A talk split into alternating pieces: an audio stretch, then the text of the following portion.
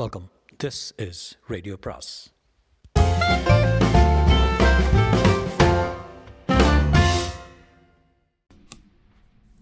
சுஜாதாவின் September பலி பாகம் 15.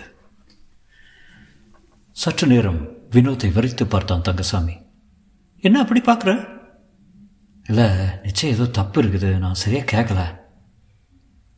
சரியாகத்தான் கேட்டிருக்க. எங்கள் அப்பா எல்லாத்தையும் நடைமுறையில் ப்ராக்டிக்கலாக பார்க்குறவர்னு 2-3 தடவை எங்கிட்ட கல்யாண பேச்சு எடுத்து பார்த்துருக்காரு. நான் சரியாக பிடி கொடுத்து பேசாது இருப்பதை பார்த்துட்டாரு, ஊகிச்சிட்டாரு. அப்போ இந்த தீர்மானம் என்னுடைய தீர்மானம் தான். தங்கசாமி, என்னை நீ மனைவியை ஏற்றுப்பியா? ஏன்னா எனக்கு இப்படி சொல்கிறீங்க, நானாவது உங்கள் மாதிரி படித்த பணக்கார மறுபடி படிப்பு பணம் இரண்டையும் கொண்டு வரப்பார். நீ நடைமுறையில் வாழ்க்கையில் படிச்சிருக்கிறது ஏட்டு படிப்பை விட எத்தனையோ மேலே. நான் ஒரு இடத்துக்கு போனால் கனவுங்கிற முறையில் என்னை வச்சு காப்பாற்றவே இல்லை நீ. எனக்கு இற தேடி தருவே இல்லை நீ. அது போதும் எனக்கு. சின்ன வயசுலேருந்து நிறைய பணத்தை பார்த்து இன்னும் கொஞ்சம் பணத்தை கட்டிக்கிறதுல எனக்கு வெறுப்பு தான் ஏற்பட்டுச்சு. அது மட்டும் இல்லைம்மா, நீங்கள் என்ன சிவப்பாக இருக்கீங்க, இங்கே பாருங்கள், உங்கள் கைக்கு பக்கத்தில் என் கையை வச்சு பாருங்கள், கரிமூனி மாதிரி இருக்கேன். பைத்தியமே, எங்கள் மாதிரி சிவப்பாக இருக்கிறவங்களுக்கெல்லாம் கருப்புங்கக்கிட்ட தான் கவர்ச்சி அதிகம், தெரியுமா? பொருந்தவே பொருந்தாதுமா. பொருந்த வைக்கலாம். ஒரு வேளை உனக்கு என்ன பிடிக்கலன்னா அது வேறு விஷயம். தங்கசாமி, உனக்கு என்ன பிடிச்சிருக்கா? தங்கசாமி அவளை நிமிர்ந்து பார்த்து, எனக்கு கருணை வேண்டாம் வினோத் என்றான். கருணையில் நிஜமாகவே விருப்பம், அன்பு, காதல். அப்போது உள்ளே வந்த வினோத்தின் தந்தை, 2 பேரும் சினிமா போஸ் கொடுத்துட்டு ஒருத்தரை நேராக பார்த்துட்ருக்கீங்க. ஆ தங்கசாமி, வினோத் சொல்லிச்சா? அதை பாரு, நேரம் நில்லை, நான் முழுசாக பார்க்கணும் என்று அவன் அருகில் வந்து அவன் புஜங்களை தொட்டு பார்த்தார். மசில்ஸ் எல்லாம் ஸ்ட்ராங்காக தான் வச்சுருக்க. பல்லக்காமி, ஆரோக்கியமான பற்கள் தான். அது கெட்ட பழக்கம்டா. என்னப்பா குதிரை வாங்க போகிறீங்களா? அதை பாரு தங்கசாமி, எனக்கு எப்போ கோபம் வரும் தெரியுமா? அவள் கண் கலங்குறப்பா. ஒரே மக, அதிகமாக செல்லம் கொடுத்து வளர்த்துட்டேன். உன்னை விரும்புகிறாங்கிறத என்னால் உணர முடிஞ்சது. சும்மா சத்தம் போட்டு பிரயோஜனம் இல்லை. வீட்டை விட்டு துரத்திடுவேன், ஒரு பைசா சொத்தில் உனக்கு கிடையாதுங்கிறத என் மகக்கிட்ட பேராது விட்டுட்டு போயிடுவா. என்னால் ஒரு நிமிஷம் இவ இல்லாமல் வாழ முடியாது. அவளை நீ கல்யாணம் பண்ணிக்க, அப்பாங்கிற முறையில் ஒரு கண்டிஷனு, எங்கூட இருக்கணும். நீ இங்கேயே எஸ்டேட்டில் பொறுப்பை முழுக்க அவங்ககிட்ட விட்டுருவேன், சம்பளம் போட்டு தருவேன். அதுக்காக சரியாக உழைக்கணும் நீ. மற்றவங்களை போல தான் நீ. மாப்பிள்ளைங்கிற சலுகை எதுவும் கிடையாது. வீட்டோட மாப்பிள்ளை நான் சொல்கிறேன். நம்பவே முடியாத அதிர்ஷ்டங்க. எனக்கு ஏற்பட்ட எல்லையில்லா கஷ்டங்களுக்கு கடைசியில் இந்த மாதிரி ஒரு அதிர்ஷ்டம் இருக்குதுன்னு என்னால் நம்ப முடியலைங்க. இப்போ கூட ஏதோ கனவு காண்றேனோன்னு பிரமிப்பாக இருக்குது. யாராவது எழுப்பிடுவாங்களோன்னு பயமாக இருக்குது. நீ ஆரம்பத்தில் பட்ட கஷ்டங்களுக்கு கடவுள் இப்போ நஷ்ட ஈடு தர்றதா வச்சுக்கோங்க. வாழ்க்கை அத்தனை சிம்பிளுங்களா? சில வேளையில் பெரியவங்க சொல்கிறதும் பலிக்குது. என்ன சொல்கிற, சம்மதம் தானே? என்னங்க அப்படி சொல்லிட்டீங்க? நேராக பதில் சொல்லு, சுற்றி உழைக்காத.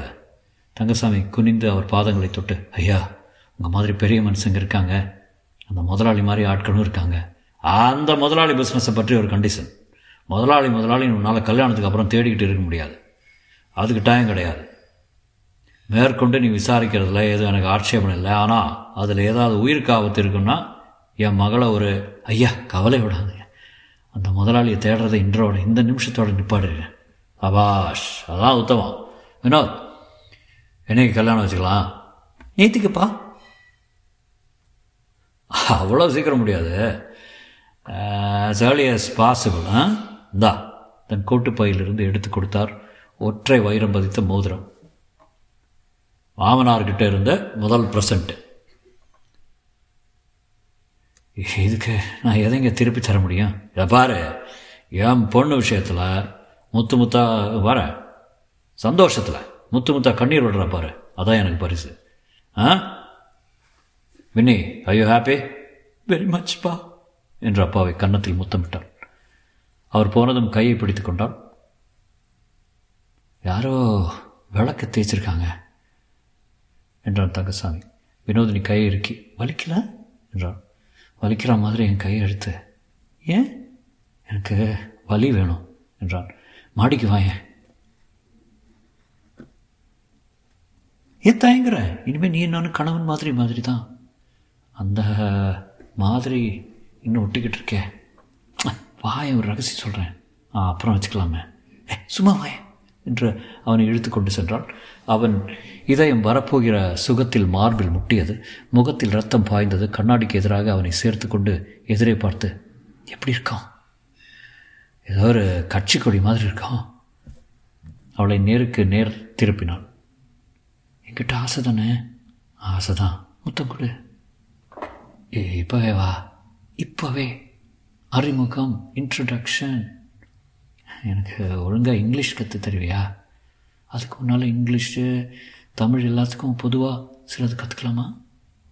அது அப்புறம் அப்புறம். படுக்கையில் விழுந்த அவள் உதடுகள் ஈரமாக இருந்தன. தன் மேல் சட்டையை தளர்த்தி கொண்டாள். சிரித்தாள். நீ இப்போ என்ன பண்ணுற பார்க்கலாம் என்றாள். தங்கசாமி அவள் அருகில் உட்கார்ந்து கொண்டு, கல்யாணம் ஆகட்டும், அதில் ஒரு எதிர்பார்ப்பு இருக்கட்டும் வினோத், அதுக்காக ஒரு துடிப்பு இருக்கட்டுமே. நான் இன்னும் தொடவோ கலைக்கவோ இன்னும் தயாராகலை. என்னுடைய பிரமிப்பு இன்னும் போகவே இல்லை. பேசாத என்று அவன் முகத்தை தன்மேல் பதித்து கொள்ள முயல்கையில் அவன் தன்னை விடுவித்து கொண்டு அவள் கையை பற்றி உள்ளங்கையில் உதட்டால் ஒரே ஒரு முத்திரை பதித்து, இது எனக்கு இப்போதைக்கு போதும். ஏன் என்று தவித்தாள். எனக்கு இன்னும் நம்பிக்கை ஏற்படலை. கல்யாணம் ஆகிற வரைக்கும் இந்த கனவு 1000 விதத்தில் கலைஞ்சு போனாலும் போயிடும். உன்னை மறுபடி சமூகம் அனுப்பிச்சபடி கட்டிக்கத்தான் எனக்கு விருப்பம். என்னை மன்னிச்சுக்கா. ரொம்ப நல்லவன் மாதிரி வேஷம் போடுறத. நல்லது கெட்டதுன்னு இல்லை, நீயே யோசிச்சுப்பார். நான் உனக்கு ஒத்த கனவுனே இல்லை. என் மேலே ஒரு விதமான பச்சதாகப்பட்டு நீ பைத்தியம் மாதிரி பேசாத. உனக்காக எல்லாத்தையும் இழக்க தயாராக இருக்கேன்னு அப்பாவுக்கு தெரியும். அதுக்காக தான் சட்டுன்னு ஒப்புத்துக்கிட்டாரு. என் பிடிவாதம் அவருக்கு நல்லாவே தெரியும். இருந்தும் கல்யாணம் ஆகிறதுக்கு முன்னாடி எதுவும் வேண்டாம்னு தோணுது. அவள் எழுந்து உடைகளை சரிப்படுத்தி கொண்டாள். மொட சாம்பிராணி திட்டு, பரவாயில்ல, வேலை வர்றப்போ சரியான சந்தர்ப்பத்தில் நீ என்ன வேறு விதமாக திட்ட போகிற என்று எழுந்து சென்றான். அவனுக்கென்று ஒரு கார் கொடுக்கப்பட்டது. வீட்டில் வேலைக்காரர்கள் எல்லாரும் அவனை வேறு விதமாக பார்க்க ஆரம்பித்தார்கள். அவனுக்கு பொறுப்புகள் கொஞ்சம் கொஞ்சமாக அதிகரிக்கப்பட்டன. ஷன்போக் என்பவர் வந்து கணக்கு பார்ப்பது எப்படி என்று சொல்லிக் கொடுத்தார். கேசவமூர்த்தியின் பரந்த எஸ்டேட்டின் விவரங்கள் அவனுக்கு கற்பிக்கப்பட்டன. ஓரிரு முறை கேசவமூர்த்தி அவனை தன்னுடன் அழைத்து சென்றார். அவனுக்கென்று தனி அறை அளிக்கப்பட்டது. அவனை ஃபோன் தனிப்பட்டு கூப்பிட்டது. பெரியவர் பம்பாய் சென்று இருக்கும்போது சில முக்கியமான தீர்மானங்களில் அவனுடைய அபிப்பிராயம் கேட்கப்பட்டது. எதுக்கும் சின்னவர்கிட்ட கேட்டுடலாங்கய்யா. சின்னவர் என்ன சொல்கிறாரு? சின்னவர் சொல்லிட்டா போதும். சின்னவர் என்ற பட்டம் கொஞ்சம் கொஞ்சமாக அவன் மேல் வந்து ஒட்டி கொண்டது. 2 மாதங்களில் அவனுடைய புதிய பதவி அவனுக்கு கொஞ்சம் பழகிவிட்டது. பெரிய மனிதத்தன்மை அவன் மேல் வந்து திணிக்கப்பட்டு விட்டதாக உணர்ந்தான். வினோதினி சகட்டு மேனிக்கு கல்யாணத்துக்கு வாங்கி கொண்டிருந்தாள். சாமி, இது எப்படி இருக்கும்? எனக்கு என்ன வேலை? வேலை யாருக்கு தெரியும்? பணம் கொடுத்தது யார்? சுந்தரமூர்த்தியா? சுந்தரமூர்த்தி. இது எந்த கணக்கில் போட்டிங்க? இன்கம் டேக்ஸ் வந்து மாட்டிக்க போகுது. கிஃப்ட் டேக்ஸில் போடலாம்ல? தப்பாரு, கிஃப்ட் டேக்ஸ்லாம் அப்புறம் இருக்கட்டும். இது எப்படி இருக்குன்னு சொல்லு. பாரு வினோத, எனக்கு எத்தனை சம்பளம் தெரியுமா? எல்லாமே ஒன்று தானே. அங்கே தான் தப்பு. எனக்கு கல்யாணம் கட்டிக்கிறப்படும் என்னால் இந்த மாதிரி நகை துணியெல்லாம் வாங்கி தர முடியாது. உங்கள் அப்பா என்ன சொல்லியிருக்காரு? எல்லா விளையாட்டுக்கு தான். செய்தி தெரியுமா? என்ன? வெள்ளிக்கிழமை நமக்கு நிச்சயதார்த்தம், பெரிய பார்ட்டி இருக்குது. இதை பாரு. அழகாக அச்சிடப்பட்ட அழைப்புதழை காண்பித்தான். வின்ஸ்டர் மேனர்லையா? அப்பா, என்ன செலவாகும்? செலவை பற்றி என் கவலைப்படுற? நான் ரொம்ப சிம்பிளாக இருக்கலாம்னு பார்க்குறேன். ஆஸ்டன்டேஷன் வேண்டாம். ஆஸ்டன்டேஷன்? அடிசாக்க எங்கே கற்றுக்கிட்டு இந்த வார்த்தையை? நீ தான் சொல்லி கொடுத்தது. வந்துருச்சு, வேலை வந்துருச்சு. எனக்கு இன்னும் பிரமிப்பு நீங்களே வினோத். இதெல்லாம் நிச்சயம் நிஜமா? ஜெயநகர் இன்ஸ்டியூட் கணக்குகளை கவனிப்பதற்காக ஒரு முறை சென்றபோது கிருஷ்ணவேணியை பற்றிய சில தகவல்கள் அவனுக்கு கிடைத்தன. இன்ஸ்டிடியூட்டில் கைடாக இருந்த ஒரு பெண் அந்த தகவலை சொன்னால், கணக்கு பார்த்து கொண்டிருக்கும்போது, நீங்கள் தானே தங்கசாமி என்று அவனிடம் மெதுவாக ஒரு கப் காஃபி கொண்டு வந்து வைத்தால் பேச்சு கொடுத்தாள். ஆமாம், நீங்கள்? நான் இந்த இன்ஸ்டியூட்டில் 3 வருஷமாக இருக்கேங்க. உங்களுக்கு ஏதாவது குறை இருந்தால் மேனேஜர்கிட்ட முதல்ல சொல்லுங்கள். அதெல்லாம் இல்லைங்க, கிருஷ்ணவேணின்னு ஒரு பொண்ணை நீங்கள் கொண்டாந்து விட்டீங்களே. ஆமாம், ஏன் என்றான் இப்போது சுவாரஸ்யப்பட்டு. அந்த பொண்ணு இந்த இடத்துல 1 மாதம் கூட தங்களை ஓடி போயிடுச்சுல்ல. அப்படி தான் தோணுது, சரியாக தெரியலம்மா. உனக்கு ஏதாவது விவரம் தெரியுமா? எனக்கு எதுவும் தெரியாதுங்க. ஆனால் அது இந்த இடத்த விட்டு போகிறதுக்கு முன்னாடி ஒரு லெட்டரு கொடுத்துச்சு, உங்ககிட்ட கொடுக்கும்படி. அந்த லெட்டரை நான் வாங்கி வச்சுருந்தேன், இங்கேயே தவற விட்டுட்டேன். உங்ககிட்ட கொடுக்க சந்தர்ப்பம் இல்லாமல் போச்சு. நேற்றைக்கே என் ரூம் குப்பையெல்லாம் அப்புறப்படுத்திக்கிட்டு இருக்கும்போது கிடச்சிது. அந்த கடிதம் உரையில் ஒட்டி இருந்தது, தங்கசாமி என்று கிறுக்கி இருந்தது. தேங்க்ஸு, இப்போது கிடச்சிதே. கிருஷ்ணவேணி எங்கே போயிருக்கா? கிடச்சாளா? இல்லைம்மா, கிடச்ச தகவல் சொல்கிறேன். தங்கசாமி அந்த கடிதத்தை வாங்கி பிரிக்கும்போது வினோத் காரில் வந்து, சாமி சாமி சாமி எங்க சாமி? வினோத் வாப்பா, கடைக்கு போகணும். எதுக்கு? சூட் தைக்கிறதுக்கு அளவு கொடுத்தாகணும், அதிக சமயம் இல்லை. சாரி எதுக்கு எதுக்கு கேட்குறத பாரு. நமக்கு வெள்ளிக்கிழமை நிச்சயதார்த்தம், மறந்து போயிடுச்சா என்ன? ஓஎஸ் எல்லாரும் கேளுங்க, நானும் தங்கசாமி கல்யாணி பண்ணிக்கு போகிறோம். மேனேஜருங்க காரில் சொல்லிட்டல. இன்னும் இல்லை வினோத், நேரமே ஆகப்படலை. வாவா பேசிக்கிட்டே இருக்காத, முதல்ல இந்த தாடியை எடுத்துரு, நானே ஷேவ் பண்ணி விட்டுமா என்றவள் அவனை அணைத்து கொண்டு காருக்குள் திணித்தாள். தங்கசாமி காரோ அருகில் இருந்து சேஷ்டை பண்ணி கொண்டே வந்தான்.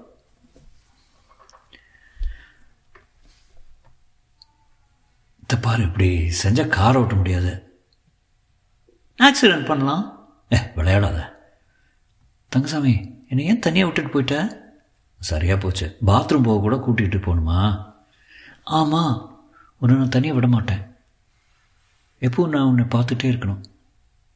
அந்த சேவகியோட என்ன பேச்சு உனக்கு? தங்கசாமி தன் பையிலிருந்து கடிதத்தை தொட்டு பார்த்து கொண்டான். அவள் ஒரு லெட்டர் கொடுத்தா. லெட்டர்லாம் அப்புறம் இருக்கட்டும், கமர்ஷியல் ஸ்ட்ரீட் பக்கம் திரும்ப சொல்கிறேன். எங்கே போகிற? தையல் கடையில் அவனை பாகம் பாகமாக அளவெடுத்தார்கள். சையத் டாப்பாக இருக்கணும் சூட்டு, தெரியுமா? யோசிக்காதீங்க, லேட்டஸ்ட் கட்டு கொடுக்குறேண்ணே. இப்படி ஒரு வேஸ்ட் கோட்டு, இங்கே ஒரு கட்சி சொருகி, சும்மா சார் அப்படியே லண்டன் தூர மாதிரி இருக்கணும். அமிதாப் பச்சன் எல்லாம் நம்மகிட்ட தான் வருவார்.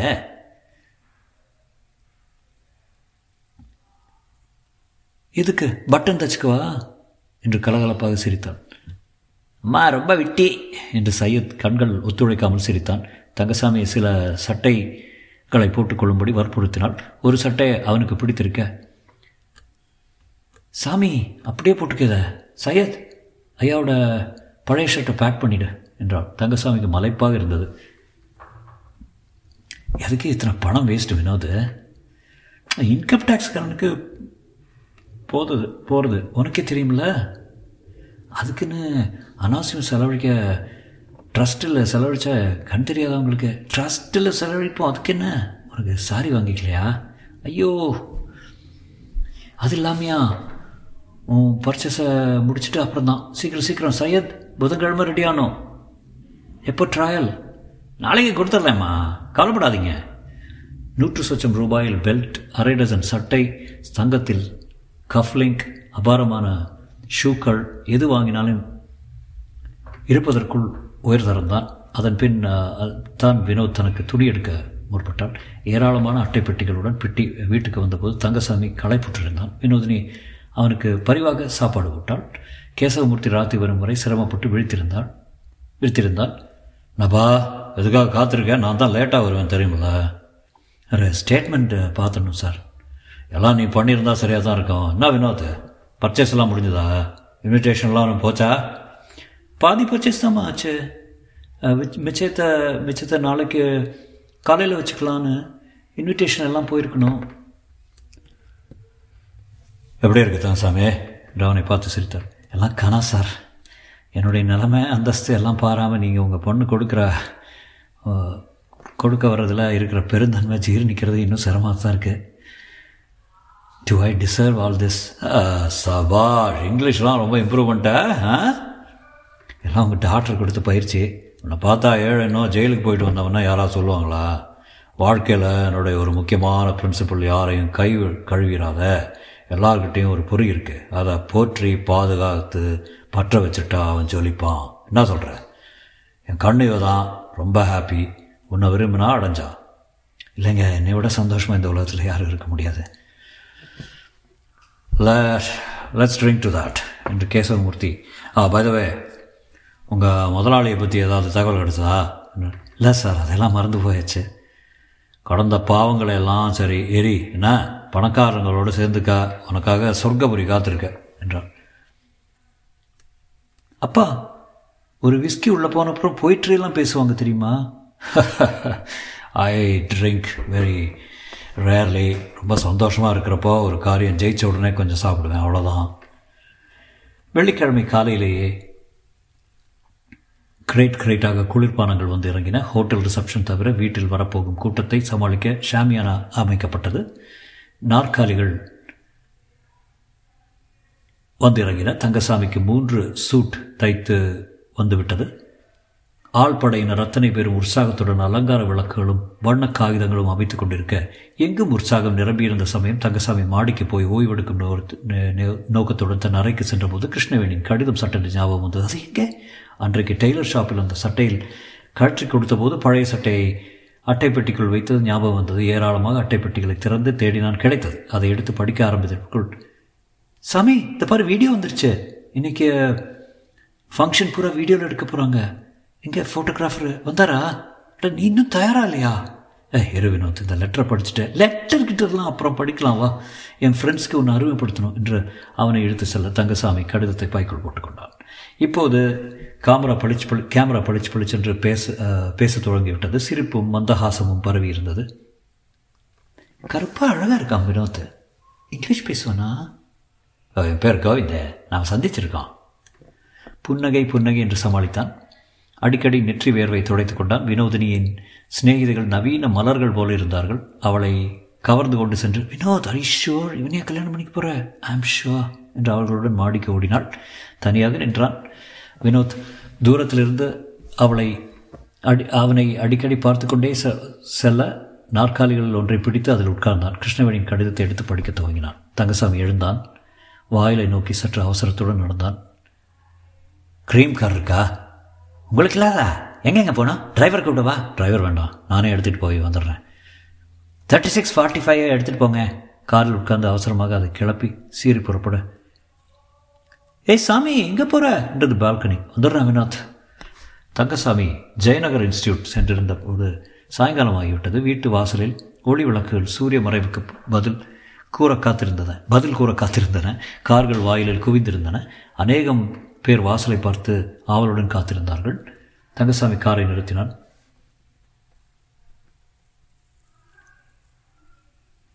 உமை கார் தெரிய, சாமி எங்கே போயிட்ட? ஒரு சின்ன சொந்த காரியமாக வெளியே போயிருந்தேன் வினோத். நாசமாக போச்சு, நீ ஓடி போயிட்டேன்னு நினச்சிட்டேன். எல்லாரும் காத்திருக்காங்க, வா ட்ரெஸ் பண்ணிக்க, பாட்டிக்கு லேட் ஆயிரும். ஏற்கனவே வின்ஸ்டர் மேனரில் எல்லோரும் வர ஆரம்பிச்சிட்டாங்க, லேட் ஆயிடுச்சு. ஃபோனாக வந்துட்டுருக்கு. அப்பா எங்க? அப்பாவே ரெடி, நீ தானும் ரெடி ஆகல, வா ட்ரெஸ் பண்ணிக்க. நான் பாப்பில் திடீர்னு காணாமல் போயிட்டீங்க. சாரி சார், இது ஒரு நிமிஷத்தில் ரெடி ஆகிறேன். தங்கசாமி ஆளுகிற கண்ணாடியில் தன்னை நிதானமாக அலங்கரித்துக் கொண்டான். புத்தம்புது சட்டை, புத்தம்புது சூட், மோதிரம், கைகடிகாரம், தங்கச்சங்கிலி. வினோத் அவன் மேல் புஷ் என்று வாசனை அடித்தாள். பையில் கைக்குட்டையை சருகினான். ஏதோ விளம்பரத்தில் வர்ற மாதிரி இருக்க. அப்படியா? கிளைமேக்ஸ் எனக்கு பொருத்தமாக இருக்குன்னு சொல்ல. பார்ட்டியில் என்ன பண்ணணும் சொல்லவே இல்லையே. பெரிய மனுஷங்க அருவம் பண்ணுவார், அப்பா ஸ்மைல் பண்ணணும், ஃபார்மலாக நம்ம என்கேஜ்மெண்ட்டை அறிவிப்பார், எல்லோரும் கை தட்டுவாங்க, சாப்பிடுவாங்க, அவ்வளோதான்.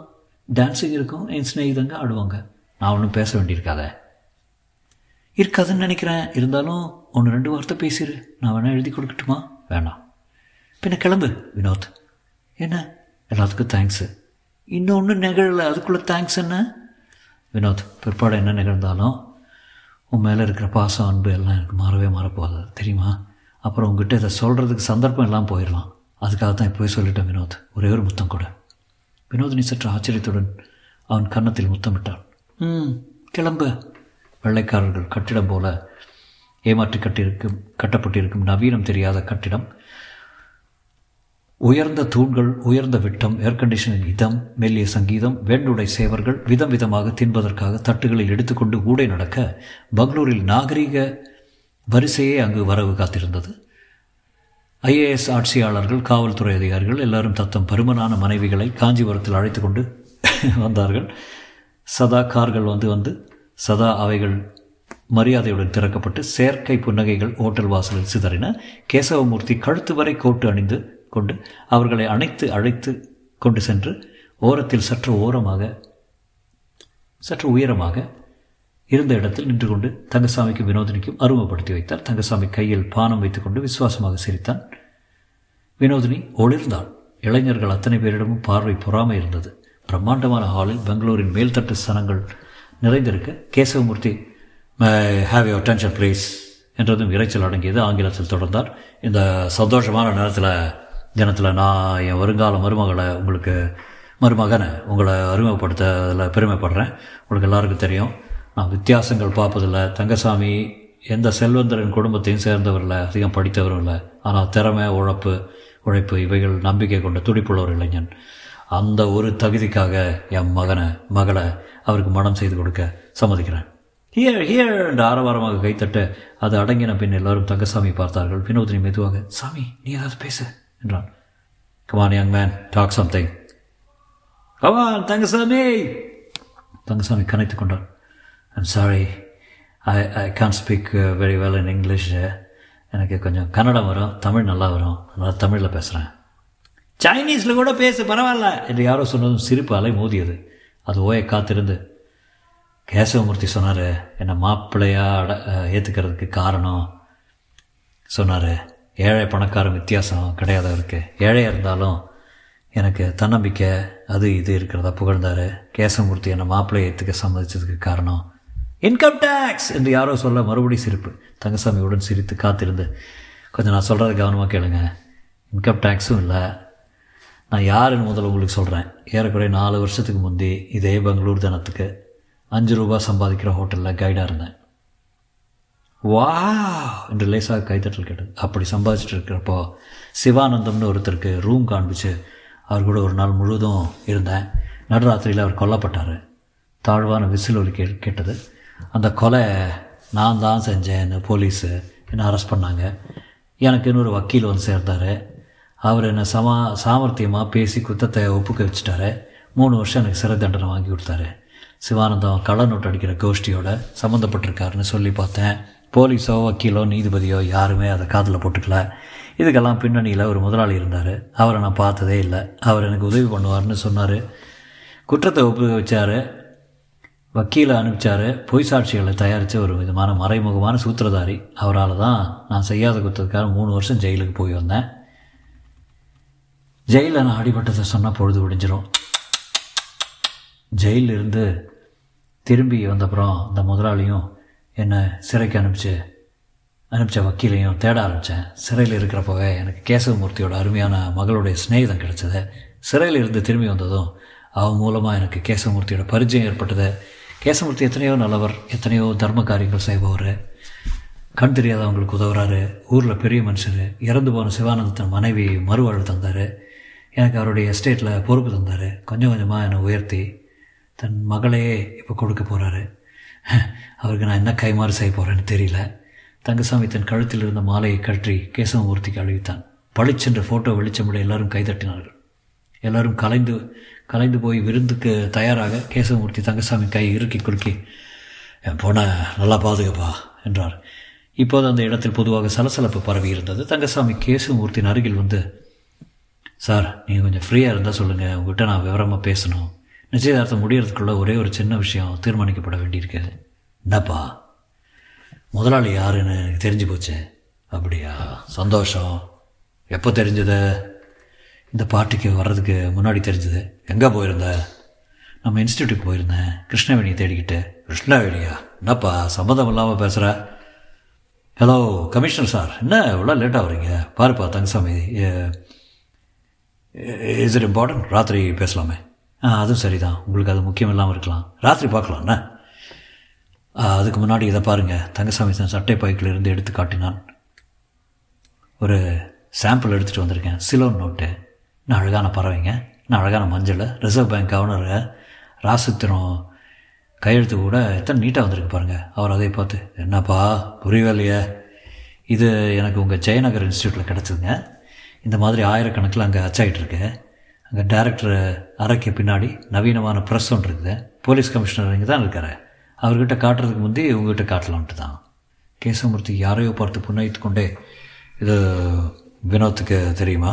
இல்லை, என்ன சொல்லலை, வா ரூமுக்கு போகலாம். எக்ஸ்கியூஸ் மீ வினோத், கொஞ்சம் பார்த்துக்குமா, இதை வந்துடுறேன். எங்கேப்பா? மாப்பிள்ளையோட தனியாக பேசணும், 10 நிமிஷத்தில் வந்துடுறேன். அவர்கள் மாடி ஏறி ஹோட்டல் அறை ஒன்றுக்கு செல்வதை வினோதினி கண்கொட்டாமல் பார்த்து கொண்டிருந்தால், அறைக்குள் கேசவமூர்த்தி சிகரெட் பற்ற வைத்துக்கொண்டு கையில் இருந்த ஸ்காட்ச் திரவத்தை ஒரே முழுங்கில் உள்ளே செலுத்திவிட்டு, சொல்ல என்ன வேணும் உனக்கு என்றார். தங்கசாமி, வணக்கம் முதலாளி என்றான். கேசவமூர்த்தி சற்றேனும் அதிர்ச்சி தெரிவிக்காமல், அப்போ உனக்கு தெரிஞ்சு போச்சு என்றார். ஆமாம் சார், தெரிஞ்சு போச்சு, என்ன செய்ய போகிற, நீங்கள் தான் சொல்லணும் என்றான். கீழே இன்னும் பார்ட்டி நடந்து கொண்டிருந்ததற்கு சாட்சியாக ஆரவாரங்கள் கேட்டுக்கொண்டிருந்தது. அது எல்லாத்தையும் கலக்க போகிறையா? வேறு ஏதாவது வழி இருக்கா சொல்லுங்கள் பார்க்கலாம். இருக்கு, சொல்லுங்கள் கேட்குறேன். இப்போ என்ன ஆயிடுச்சு? என்ன ஆகலை, நீ ஜெயிலுக்கு போயிட்டு வந்திருக்க, அதனால் என்ன? அதுக்கு பிராயச்சித்தமாக என் மகளை உனக்கு கொடுக்குறேன் இல்லையா? பதவி, அந்தஸ்து, காரு, சொத்து, மகளை, இதை விட வேறு என்ன நஷ்ட ஈடு வேணும்னு யோசிச்சு பார்த்தாங்க சாமி. இதில் யார் எதையும் இழக்கலை. 3 வருஷம்தான் உன்னுடைய லைஃப்பில் இழந்த உனக்கு என்னவோ சுகங்கள், என்னெல்லாவோ சுகங்கள் காத்திருக்கு, எல்லாத்தையும் மறந்து போய் ஒரு க்ளீன் ஸ்லேட்டில் ஆரம்பிக்கலாம் இல்லையா? சொல்லு, மேலே பேசுங்க. கேசவமூர்த்தி தன் கிளாஸை நிரப்பிக்கொள்ள விரும்புகிறார் என்று தெரிந்தது. அதை பற்றி தங்கசாமி கவலைப்படவில்லை. சிவானந்தம் போயிட்டான், அதிக ஆசைப்பட்டான், என்ன பிளாக்மெயில் பண்ணணும்னு பார்த்தான். சிவானந்தம் நல்ல பிளாக் மேக்கர். அவன் செய்த பிளாக்கில் அச்சடித்த நோட்டுங்க இன்னும் கண்டுபிடிக்காமல் உலவிக்கிட்டு இருக்குது. ரொம்ப கைதேர்ந்த கலைஞன். அவனை இடிக்கிறதுல எனக்கு ரொம்ப வருத்தம் தான். என்ன பண்ணுறது, சண்டை பிடிச்சிக்கிட்டான், எல்லாத்தையும் வெளியே விட்டுட்டு போகிறேன்னு ஆரம்பித்தான். பேமெண்ட் விஷயத்தில் சின்ன தகராறு, சுலபமாக செட்டில் பண்ணியிருக்கலாம். திடீர்னு மனசாட்சி வந்துருச்சு அவனுக்கு. சொல்லத்தான் போகிறேன்னு பயமுறுத்தினான். சொன்னான், நான் அவுட்டு, அவ்வளோதான், காலி, க்ளோஸு, எல்லாம் என்ன பண்ணுறது, தீர்த்து கட்டுங்கடான்னு மனசு இல்லாமல் ஆணையை கொடுக்க வேண்டியிருந்துச்சு. தீர்த்துட்டாங்க. இடையில வந்து நீ சிக்கிட்ட. அவங்க மாட்டிக்கிறதுக்கு பதிலாக நீ மாட்டிக்கிட்ட. அதை ஒரு மாதிரி வக்கீலை வச்சு சரி பண்ணி உங்ககிட்ட போய் பேசி ஜெயிலுக்கு போகும்படி பண்ணி சமாளிச்சிட்டோம். கேசவமூர்த்தி சட்டன்று, பாரு எதுக்கு விவரமெல்லாம், நீ என்ன பண்ண போகிற இப்போ சொல்லிடு. அதுக்கேற்றாப்புல நான் வந்து சில ஏற்பாடுகள்லாம் பண்ணோம் இல்லையா? பாருப்பா, என் பொண்ணுக்கு இது ஒன்றும் தெரியவே தெரியாது. அவள் தான் என் திட்டத்திலே வீக் பாயிண்ட்டு. அவளால் தான் நீ இன்றைக்கி உயிரோடு இருக்க தெரியுமா? சிவானந்தத்தை ஒழிச்சு கட்டினப்போ உன்னை ஒழிச்சு கட்டிருக்கலாம் இல்லையா? ஏன் செய்யலை? என் பொண்ணு உன்னை விரும்பினால எங்கேயோ உன்னை சந்திச்சுட்டா, ஜெயிலில் போய் உன்னை பார்த்து உங்களோட சிநேகிதத்தை தொடர்ந்து உன்னை பற்றி என்கிட்ட பேசி ரொம்ப தர்ம சங்கடமாயிடுச்சு. அப்போ தான் பழிச்சுன்னு ஐடியா தோணுச்சு உங்களுக்கு. என்ன ஐடியா? ஒரு கல்லில் 2 மாங்காய். இவனை மாப்பிள்ளையாக வளைச்சி போட்டுட்டா பழி தீர்த்தர்களை யோசனையை முதலாளி யாருன்னு கண்டுபிடிக்கிற உத்தேசத்தை விட்டுருவான். பெண்ணோட பிரச்சனையும் தீர்ந்துடும், அப்படித்தானே? கேசவமூர்த்தி, உங்கள்கிட்ட எதுக்கு போய் சொல்லணும், அப்படி தான் என்றார். பரவாயில்ல, இப்போ அது உண்மை பேசுகிறீங்க, சபாஷ். கிருஷ்ணவேணி என்ன செஞ்சீங்க? முதல்ல உனக்கு இதெல்லாம் எப்படி தெரியும் சொல்லு. கிருஷ்ணவேணி ஒரு லெட்டர் எழுதி கொடுத்துட்டு போயிருந்தது, அதை படித்தப்புறம் பார்க்குறீங்களா? பார்க்க வேண்டாம், என்ன எழுதியிருந்தா சொல்ல. தங்கசாமி இந்த கடிதத்தை பிரித்து ஒரு பகுதியை படித்தான். இந்த இடம் நாமெல்லாம் நினைக்கிறாப்புல கண் தெரியாதவங்க பள்ளிக்கூடம் இல்லை, வெளியே தான், அப்படி உள்ளுக்குள்ளே வேறு விஷயங்கள் நடக்குது. இதை நான் தற்செயலாக தான் கண்டுபிடிச்சப்பறம் இங்கே ஒரு நிமிஷம் கூட தங்கி இருக்கக்கூடாதுன்னு எனக்கு தெரிஞ்சது. அவங்களுக்கு தெரிஞ்சு போச்சுன்னா நிச்சயம் என்னை கொன்று ஓடுவாங்க. எத்தனையோ இழந்துட்டேன், உயிரையும் இழக்க தயாரில்லை நான். இந்த இடத்துல என்ன நடக்குதுன்னு நீங்களே வந்து பாருங்கள். வெள்ளக்கார மேசைக்கு பின்னால் பெரிய படம் இருக்குதுல்ல, அதை தள்ளினா ஒரு வாசல் தெரியும். அங்கேருந்து பார்த்தா கூட விஷயம் புரிஞ்சு போகும். சந்தர்ப்பம் வந்தால் சந்திப்போம்னு நினைக்கிறேன். இன்றைக்கி ராத்திரி எப்படியாவது தப்பி போயிடலாம்னு இருக்கேன். எல்லாத்துக்கும் நன்றி. கிருஷ்ணவேணி எங்கே என்றான். அதான் சொல்லியிருக்காளே, எனக்கு தெரிஞ்சது அவங்களுக்கு தெரிஞ்சு போச்சுன்னா. தெரிஞ்சு போச்சா? ஆமாம். இப்போ கிருஷ்ணவேணி இல்லையா? இந்த சின்ன விவரம்லாம் நான் பார்த்துக்கிறதுல அவங்க கவனிச்சிருப்பாங்கயா. எஸ்டேட் ரொம்ப பெருசா? அதில் கிருஷ்ணவேணிக்கு அமைதியாக ஏதாவது இடம் கிடச்சிருக்கோம். எவ்வளோ ஏக்கரா இருக்குது? இதை பாரு தங்கசாமி, சின்ன மனுஷங்களை பற்றி பேசாத, பெரிய விஷயங்களை பற்றி பேசலாம், கவனிக்கலாம். உனக்கு என் சொத்து சுகம் பற்றி தெரியும். அதை எத்தனை நல்ல முறையில் செலவழிக்கிறாங்கிற நீயே பார்த்துருக்க. எத்தனை பேர் நம்மளால் பிழைக்கிறாங்க, ஆஸ்பத்திரி கட்டலையா, பள்ளிக்கூடம் கட்டலையா? எல்லாம் கள்ள நோட்டு, தப்பு. கள்ள நோட்டை அச்சடித்து கொடுக்கறது நம்ம வேலை, மாறாட்டம் வியாபாரம்லாம் வேறு பார்ட்டி. ஜாப் ஒர்க் மாதிரி ப்ரெஸ்ஸில் அச்சடித்து கொடுக்குற ஒன்று தான் நம்ம வேலை. இந்த பாரு, என் வேலை சுத்தம். இந்த மாதிரி ராசாமி கிடைப்பான சொல்லு. அதை யாராவது கள்ள நோட்டுன்னு சொல்லுவாங்களா? ம், சொல்லு. Ceylon, Malaysia, Singapore job work வரும் பாரு, கொடுப்பான். அவ்வளோதான், அச்சா ஆஃபீஸ் வேலை. மற்றெல்லாம் வேறு பார்ட்டி. அது மட்டும் நல்ல காரியம் இல்லைங்க. நல்லது பொல்லாததெல்லாம் நான் பார்க்குறதில்ல. இன்றைக்கி வெளியே போய் கேசவமூர்த்தி யாருப்பான்னு கேளு, நான் பதில் தனவான் குணவான், எவ்வளோ தர்ம காரியங்களை செய்கிறவர். என்ன அவங்கெல்லாம் பொய்யா சொல்கிறாங்க? இந்த பாரு தங்கசாமி, பழி வாங்கிறது பழி தீர்க்கிறது எல்லாம் முடிஞ்சு போன காரியங்கள். அதெல்லாம் தீர்ந்து போச்சு. போய் ப்ரெஸ்ஸை க்ளோஸ் பண்ணிட்டா போச்சு. ப்ரெஸ்ஸை பார்த்தல பார்த்துட்டு தான் வரேன். ரொம்ப அருமையான மிஷினு.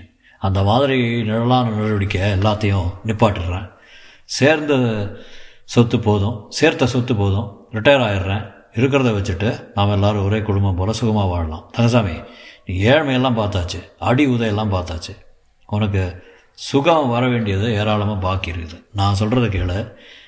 என்னை விரோதிச்சுட்டு உனக்கு கோடி இழப்பு இருக்குது. வா தங்கசாமி, பணக்கார உலகத்துக்கு வந்துடு. என் பொண்ணு என் சொத்து அத்தனை ஒன்று தானே. வாசாமி வந்துடு. எல்லாத்தையும் ஒழிச்சு போட்டுட்டு நிம்மதியாக நாம் இருக்கலாமே. இனிமேல் நல்ல வேலையில் சம்பாதிக்கலாம். அதை நீ தான் தொடங்கி வை. என்ன சொல்கிற? சிவானந்தமும் கிருஷ்ணவேணியும் என்ன ஆறுது? அவங்கெல்லாம் பூச்சிங்க. ஒரு பாதையில் வந்து விழுந்தது, ஆக்சிடெண்ட் ஆனாங்க. பேப்பரை பிரிச்சுப்பார், எத்தனை மரணங்களை. ஒவ்வொன்றுத்துக்கும் பதில் கிடைக்குதா? எல்லாத்தையும் மறந்துட்டு புதிய ஒரு வேகத்துக்கு வந்துடு தங்கசாமி. நான் வரமாட்டேன்னு சொன்னால் என்ன செய்வீங்க? சொல்ல போறியா என்றார் அலட்சியமாக. சொன்னால் ரொம்ப பிடிவாதக்கார பிள்ளைப்பா நீங்க. சொன்னால் என்ன செய்வீங்க சொல்லுங்கள். இதை பாரு, நான் ஒன்றும் சொல்ல மாட்டேன். உனக்கு சில காரியங்கள் நடக்கும். இப்போ கீழே இறங்கி போய் அவங்ககிட்ட சொல்ல போகிறேன். என்ன செய்வீங்க? சொல்லிப்பார், தாராளமாக சொல்லிப்பார். போய் சொல்லு. யாராவது நம்புகிறாங்களா பாரு. குடிச்சிட்டு ஏதோ உளர்றான்னு தான் சொல்லுவாங்க. ஆதாரம் எல்லாம் இருக்குதே. அச்சா ஆஃபீஸா? அது எதுக்கு தெரியுமா? கண் தெரியாதவங்க பள்ளிக்கூடத்தை சார்ந்தது. அது பட்டன்களை எல்லாம் தட்டுறதுக்கு அவங்களுக்கு ட்ரைனிங் கொடுத்துட்டு இருக்கோம்.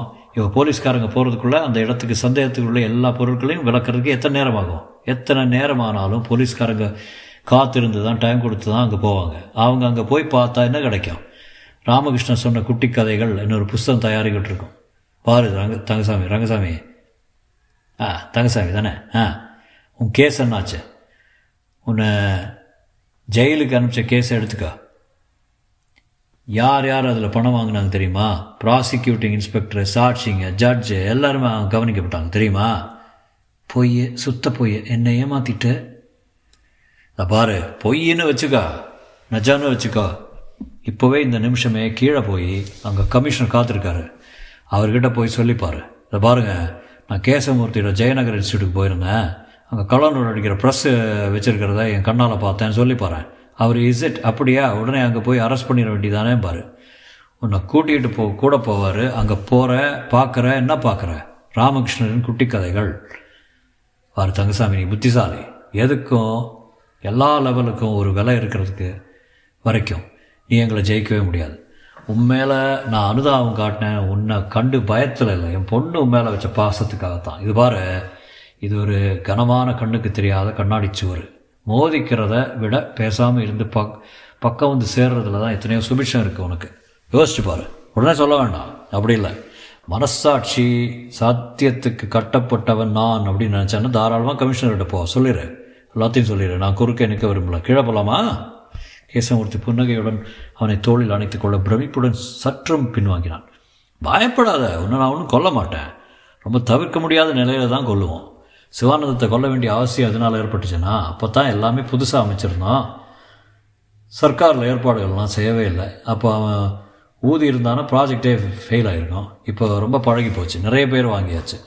இப்போ தெரியறதுல ஏதும் சேதம். கிருஷ்ணவேணியை கொன்னது கொஞ்சம் மிஸ்டேக் தான், அனாவசியம்தான். அதுக்காக பயல்களை ரொம்ப கடிஞ்சுக்கிட்டேன்.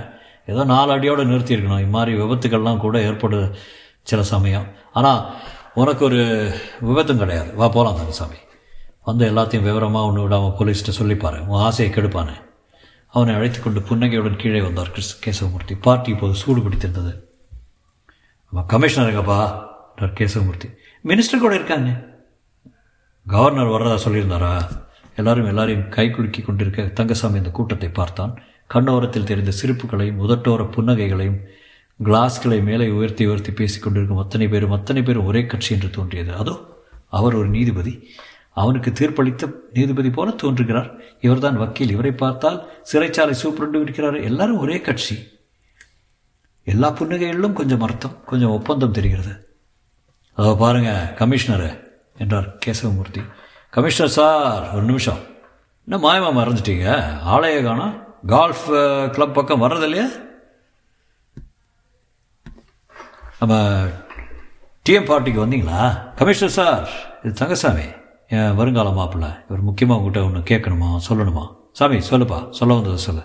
தங்கசாமி யோசித்து நிதானித்து தடுமாறி, ஒன்றுமில்லை சார், நத்திங் இம்பார்ட்டன்ட், அப்புறம் பேசிக்கலாம் என்றான். கேசவமூர்த்தி புன்னகை இப்போது பெரிதாக விரிந்தது. கிளாஸை உயர்த்தி, தட்ஸ் தி ஸ்பிரிட், இதுதான் புத்திசாலித்தனம், வெல்கம் டு த ரிச் என்றார். சாமி பிரமிப்பு மாறாமல் அவர்கள் உடே நடந்தான். எல்லாரும் ஒரே கட்சி, எல்லாரும் கௌரவர்கள், பாண்டவர்கள் இல்லாத பாரத போர் இது. கிருஷ்ணனும் அவர்கள் கட்சி தான். கீதைக்கு பதில் போதை, அனாவசிய இரத்த சேதம் இல்லாமல் ஒன்றிரண்டு ஸ்கேட்ச் புட்டிகளில் முடிந்து போகும் சுலப யுத்தம். தன்னிச்சையாக நடந்து ஹோட்டலுக்கு வெளியே வந்தான். தலையில் சிவப்பு விளக்கு பளிச்சிட ஒரு போலீஸ்காரர் கட்டியம் கூட கவர்னரின் லிமோசின் வந்து நின்றது. தங்கசாமி கவனிக்காமல் நடந்தான். விசையாக ஒன்று தொட்டுக்கொண்டு கார்கள் வின்சர் மேனர் ஹோட்டலுக்கு என்றே ஏற்பட்ட பாலத்தை மெல்ல கடந்தான். பாலத்துக்கு அடியில் கார்கள் தத்தம் பொய்களை நோக்கி விரைந்து கொண்டிருக்க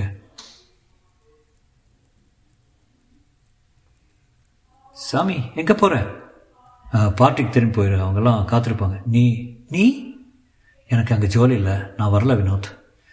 சாயங்காலம் பார்ட்டிக்கு போகிறப்போ ஒரு மாதிரி பேசினப்பவே தெரியும். அப்போ கூட நீ பேசிகிட்டு இருந்ததெல்லாம் விட்டு கேட்டுக்கிட்டு தான் இருந்தேன். வா தங்கசாமி, திரும்ப அங்கேயே போகலாம்.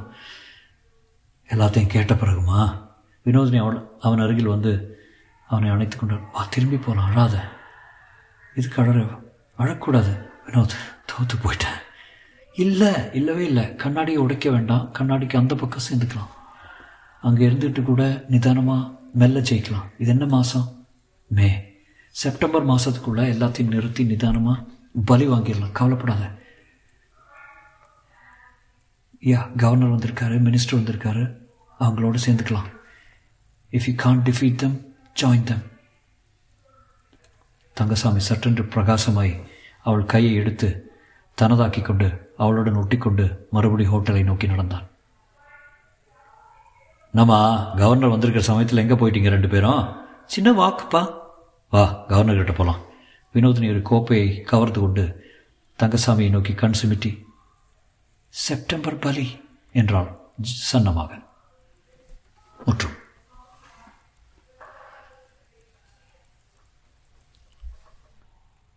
ஸோ உங்கள் அனாலிசிஸ் எப்படின்னு தெரியல. இது இப்படி லாங் நாவலில் 15 parts novel. Quite fascinating actually if you think about it. கொஞ்சம் defeatist story. Characterisations are good, I thought. நல்லா தான் இருந்தது. கொஞ்சம் எண்டிங் கொஞ்சம் இட்ஸ் லைக் ஆன்டி கிளைமேக்ஸ் மாதிரி, but it was more defeatist. நம்மளால் ஒன்றும் பண்ண முடியாத நிலைமை இது. ஏதோ you know Thangasamy became helpless essentially. I should say enjoy பண்ணேன். நல்லா சில இடங்கள்லாம் ரொம்ப நல்லா இருந்தது. ஒரு மாதிரி ஐ திங்க் கொஞ்சம் longer than expected novel.